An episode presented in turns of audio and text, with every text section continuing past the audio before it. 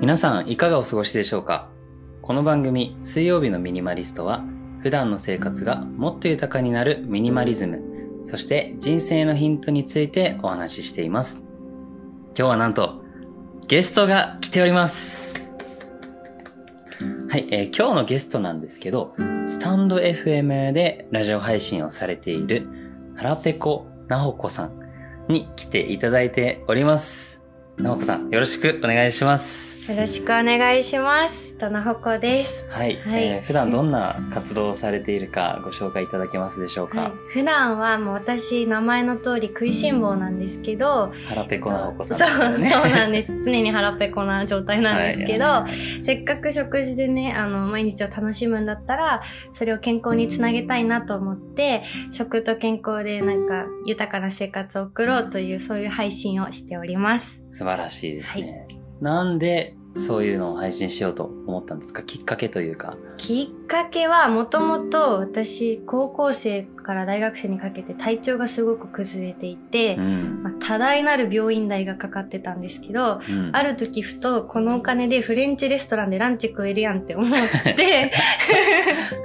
で、それでえよく考えたら食事が体を作ってるなと思って、で、その勉強を始めたらみるみる体調が回復したので、うんもしかしたらこれは皆さんのお役に立つかもと思って配信を始めました。おー、素晴らしいですね。なんか始めたきっかけがちょっとミニマリズム的というか、なんか無駄なところにお金とかを使うんだったら、やっぱり自分が食べたいものだったり、健康だったりに対してお金を使った方が結果幸せだよね、みたいな。あ確かにでもそうかも本当に食事をなんていうのかな基本のものに戻していくことによって、うん生活の中でも無駄なものにお金を使うことがなくなって、んそれこそ私も水曜日のミニマリストってリスナーで聞いてるんですけどああり ながとうございます。んか共通してるところあるなとすごい思ってますね。あーありがとうございます。確かになんか今回や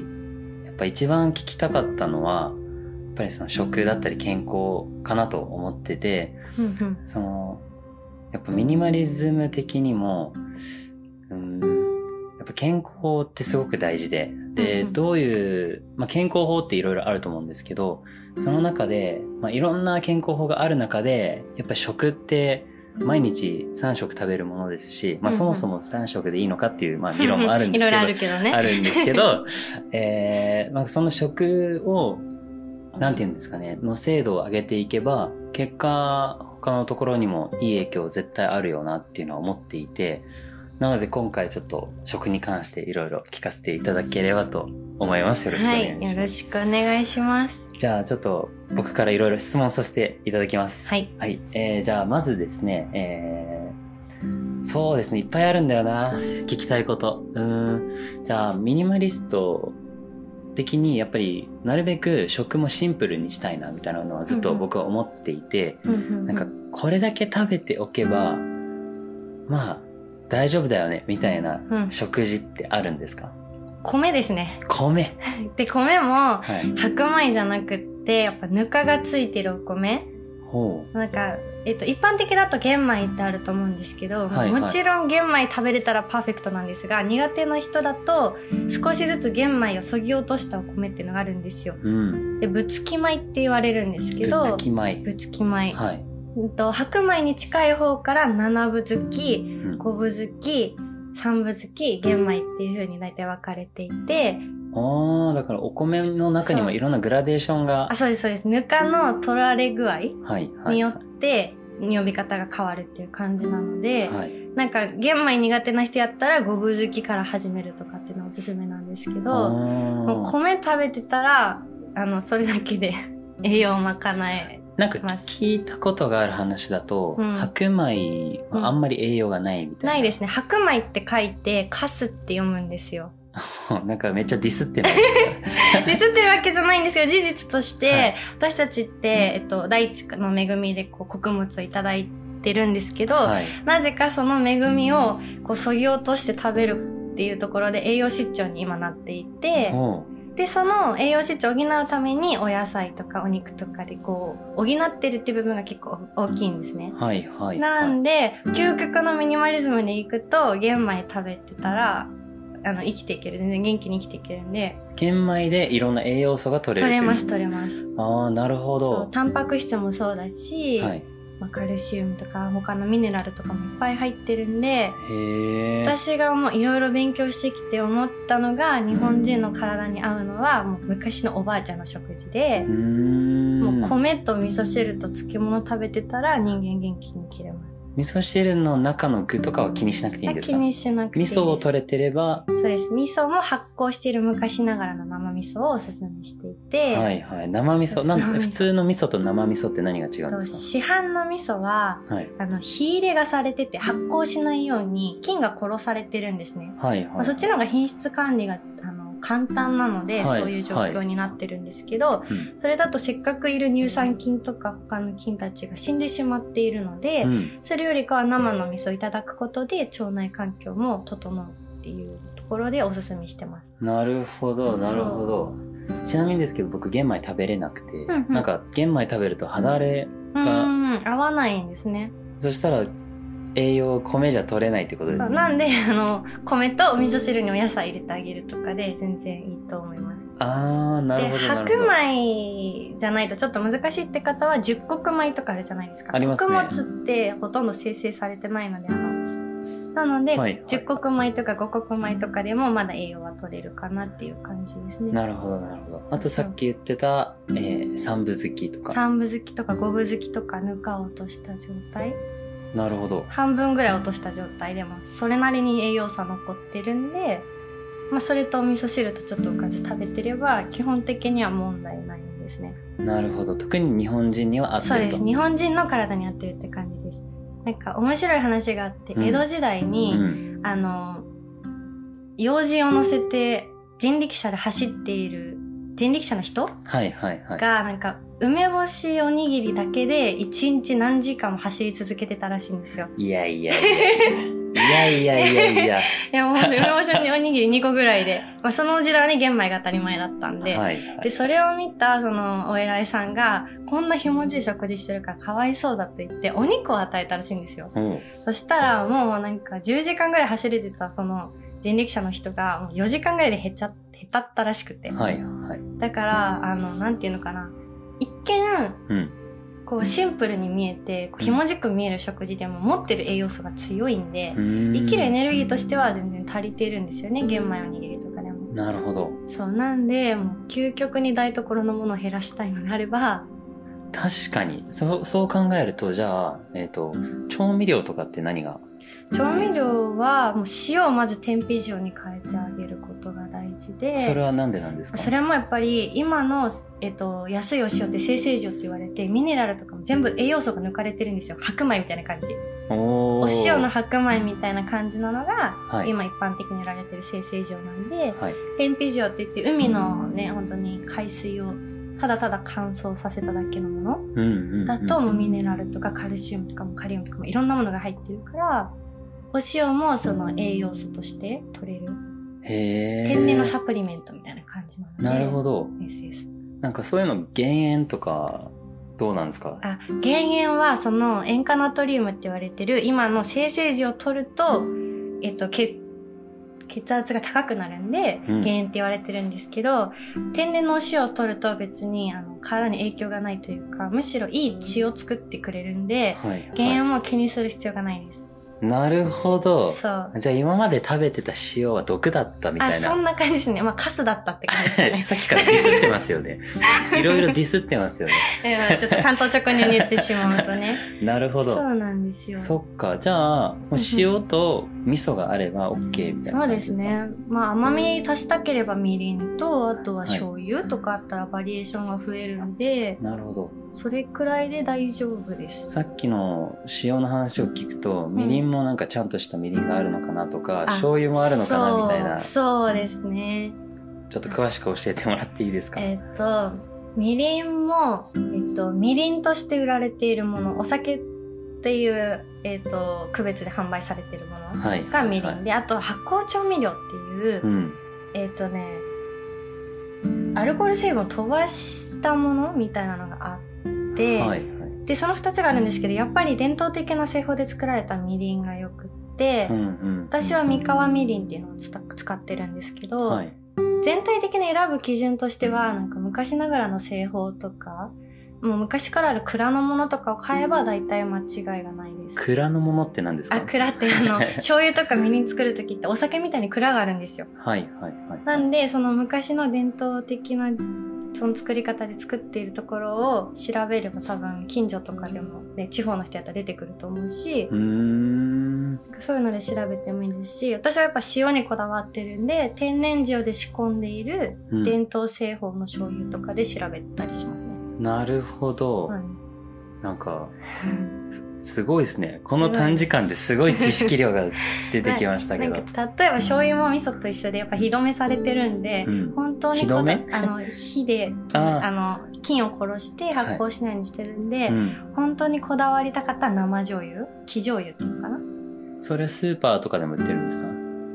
こだわってるとこならであーも今ネットの時代なんで私結構ネットで買っちゃったりしますなるほねど。じゃあ、ちょっと伊東洋華堂にあるかはちょっとわからなわい。からないですね確かになんでまずは最初塩からこだわっていくのをおすすめしますね塩だったら伊東洋華堂に置いてい出ますね売るってと。ますはい。阿波の国とかそういう名前のがあったりするかななるほど。僕あの、伊東洋華堂ヘビーユーザーあんでなるほどね、あの探したらなりますあの裏を見た時に、うん。天日って書かれてるか、立釜なんていうものかわかんないんですけど、立つに釜って書かれてるものはいはい。が、いわゆる昔ながらの製法で作ってるものが多いんで、うん。それを選んだ方がいいかな。なるほど、なるほど。ちなみにこういうのを、あの、まあ、昔からそうやってたわけじゃないですよね。ではないです。本当に体調を崩すまでは、あの、調味料も普通にね、安いの買ってたし、はいはい。スナック菓子、カップ麺とか普通に食べてたし、はいはい。甘いものも大好きで、アルフォートあの、大きいファミリーパックあります1ね個。買っちゃったりとか。一個買って一日で食べちゃうあみそうたいそうな。そうそんなことを全然やってましたへえ。え、そうで、それで体調を崩したのをきっかけに変えたんですかそうですね体調を崩して病院だと原因不明でなかなか治らなくて、うんで西洋医学で治らないからどうしようかなって思ってた時に待ってよ食べてるもので体作られてるって思ったんでそっからですねもともとはマクロビオティックっていうあーはい。料理法があってそれはどういう料理法なんですか肉とか魚とか卵とか牛乳とかそういう動物性タンパクを取らないビーガンみたいな感じですかビーガンに近いかなでも砂糖も取らないんですよ私の言ってたところはへでえ。小麦は OK みたいなはい感じ。かはい。な、はい。っていうところで働いててそこで食用っていう考え方に出会って、うんこの食用っていうのは食事で体をこう治していくっていうか毎日の食事で体を健康にしていくっていう考えなんですけど、うんうんそこで初めて昔の日本食に出会ったっていうところは強くって、うんそっからですねいろそいれろを変えたらどうなりましたそれを変えたらビビフォーはどういう感じだったんビですフかォーは、えっと朝起きれない、うんえっと、一日外に出るともうしんどくなっちゃって動けなくなったりとかするしあと鬱にもなったしうんあと私その生理不順っていうか生理がもう来ない状態とかになってたり、はいはいあと体温が35度ぐらい35度35度前半だったんですよえそうでも超冷え性っやばいですねていう生活から体温が36度に上がり、ヘビヘビと 同じヘビ予備軍ですそうねそうそう そうそうで、まあ、生理も来るようになり、で朝が起きることができるようになってうつも治りみたいな姉さん食事を変えただ変えけただでけですそんなことありますすごくないですかシンプルに戻していったら体が元気になったんですよああなるほそうどなんですいろいろこうあのーおしゃれに盛り付けたとかあの料理とかそういうのじゃなくそうもうシンプルにご飯と味噌汁味噌とそうでシンプルですね、すそうなんですよなんでその調理器具とかもねうん減るし、調味料も減るし確かに、なんか物もあんまり持たなくて済むし、うん、この食事に慣れると結局家帰って米とお味噌汁食べようってなるんで無駄に外食もしなくなるし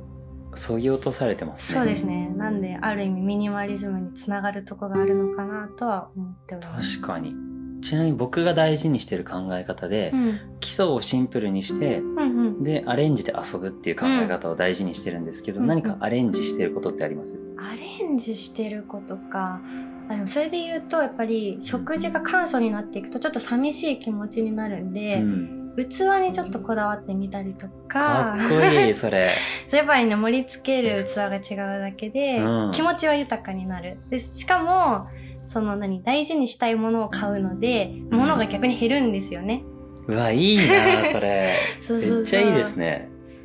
あとは、野菜をちゃんとこだわる。やっぱり、食事がシンプルになっていく分、素材の味が大事になっていくんで、うん。あの、自然農法って言って、むいやと農薬を使わずに肥料も使わないっていうの方があるんですけど、うんそういうところの農家さんを応援するためにも買って食べたりとかもそういう野菜ってただ焼いて塩振るだけでもめっちゃうまいんですよ。そうなんへえ。かそういう工夫をしてるかな。なるほどそ。前なんか、お米を炊くやつもなんかこだわってるみたいなあ話土して。鍋に変えました。炊飯器じゃなくて、そうです。炊飯器を捨てて土鍋に変えまし捨た。てちゃったんですか捨てました。すごいですね。すごくあの、高度なミニマリズムですね。確かにそうかも。でも本当に炊飯ジャーって、まあ、いろんな料理法はできるけれども、はい掃除大変じゃないですか。 あなあ、んか蓋取ってみたいな。そうそうそうそう。でも鍋に変えることによって鍋洗うだけでいいんですよ。毎日綺麗なんですよ。もなるほどう。。そうで、細かい部品もなければ、味は変わります。味はめちゃめちゃ変わります。やっぱり、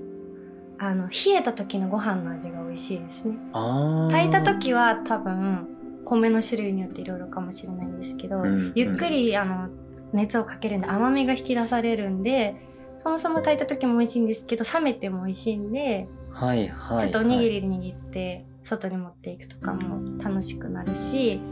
あはいとなんはかいいですね。そうぶつき米そのぬかがついたお米とか玄米を炊くときはうん。土鍋で炊いた方が美味しく炊き上がるんでうーん。なんか嫌じゃなくなる白米生活から抜け出すことがストレスフリーになるっていうかなるほど。ノイズにならないんあです、そうね。です。そうですそういう環境の変化ありました確かに、お米炊くとき、僕の場合はもう、とりあえず3合炊こうみたいな感じうんでうんうん適当に炊いてるんですけど、うんうん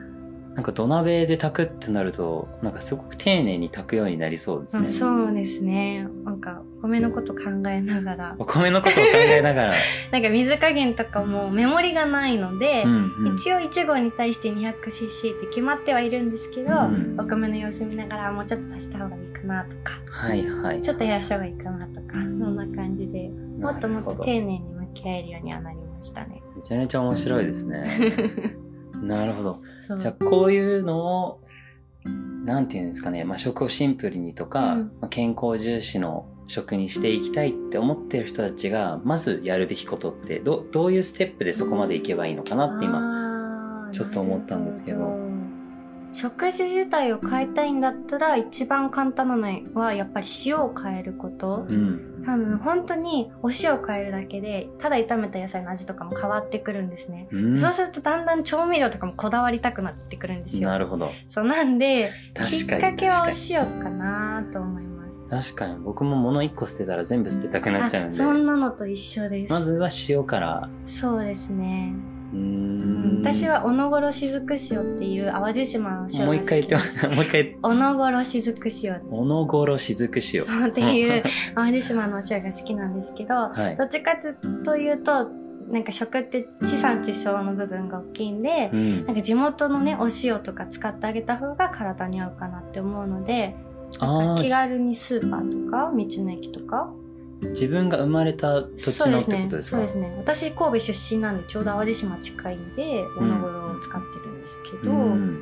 なんかそんなこれがいいとか悪いとか特にないので、うんなんか自分が食べて舐めて美味しいなって思う塩をちょっと宝探しみたいな感じで探していくっていうのがおおすすめかなと思いーます。なんかそういうち小さいことって言ったらあれですけど、うん小さな幸せを見つけれる心も手に入れられたってことそうです、そうすです。ね。なるほどう。んなんか今の時代ってみんな忙しくて、うんうんこうノイズばっかりが入ってきて余裕がなくなってきてると思うんですね。うんうんでも今の話聞いて食もう一つ一つ適当に食べるとかお腹を満たすために食べるだけじゃなくてうんうん一つ一つこだわっていくことによってなんか無駄なノイズが減ってそういう小さな幸せも喜べるようになってくるのかなっていうのはうん今感じましたね。ありますね。だから逆に言うと食もやめていくっていうのも大事で、うん本当に健康に気を使いたいんだったら、うん慢性的に食べてたチョコレート菓子をやめてみるとか、うん毎日なんだろうストレスを発散するために飲んでた甘いドリンクをやめてみるとか、そういうのも大事でそぎ落としていくっていうのとはいはい、変えていくっていうのを同時進行にしていくと、うんもっともっと豊かになれるのかななんて思ったりしますね。なるほどそぎ落とすかそうですなんか健康になるために、うんみんな例えばサプリを飲んだりとうんうか、んうんとなんだろうな例えばビタミンドリンク飲んだりとか、うんうんうんなんか付け付け足しじゃないけどなんそうかです足ねし算で解決しようとしてる人が多いのかなっていうのを感じてて、うんうんそうやって削ぎ落としていくのってすごく大事ですようんね。大事ですねなんかミニマリズムも多分そうやと思うんですけど、うんどんなに足してっても元がねボロボロ基礎がボロボロだったらうん何も向上していかないんで、うんやめていくっていうのもすごい大事かなと思ってますね間違いないですね。じゃあ僕もちょっと塩から塩から ぜひ変えていこうかな ぜひと思いやまってすみ。てくださいはなるほど。いだいぶ話してだいぶ話しま したね。そうですね。じゃあ最後に、はいえー僕のこのポッドキャストを聞いている人、あのちょうどさっき見たんですけど、うんうん女性がなるほど多なかるったでほすど、ねうんうんで主婦の方とかも多いのかなって思ったんですけど、うんうんそういう方たちに伝えたいこととかがあればぜひお願いします。伝えたいことはい、そうだななんかやっぱり人生生きる上で食って切り離せないものだと思うんですけどうんあんまり難しく考えずそのうんいろんな情報が溢れてる世の中でこう難しく考えずなんか日本の基本の食事に戻っていくと多分楽にもなっていくので、うんなんかそぎ落としていくことを大事にしたらいいかもしれないなっていうのはすごい伝えたいですね。なるほど、うん、じゃあ皆さん一緒にそぎ落としていきましょう。行きまし はい、ということで、えー今回のゲストはスタンド FM で、えー、腹ペコなほこチそうです。ャンネルチャンネルはいらはないい、ですか、腹ペコの方向でやってますねじ。ゃあスタンド FM で腹ペコなほこで検索したら出てくるって出ことてですね。きます。はい。の、えー、なほこさんをお呼びして、えーお話をお聞きしました。えーもし今回の放送、えー初めての取り組みだったんですね。あの、コラボをして。そうですあのね。インタ。インタビュー形式というか、はい。うのちょっとあの、海外のポッドキャストを結構聞いていて、うんうんで、インタビュー系が多かったんですーよ。んでなので、ちょっとやってみたいなと思って今日はお声掛けさせていただいたんですけど、ありがとうございます。えーもしこの、今回の放送が良かったなと思っていただけたら、ぜひ、ポッドキャストで星5をくれたら嬉しいです。で、毎週水曜日に配信しているので、まだ登録していない人は、見逃さないように、ぜひ登録してください。えー、なおこさん今日はありがとうございましたあ。りがとうございました。では、皆さんまた来週お会いしましょう。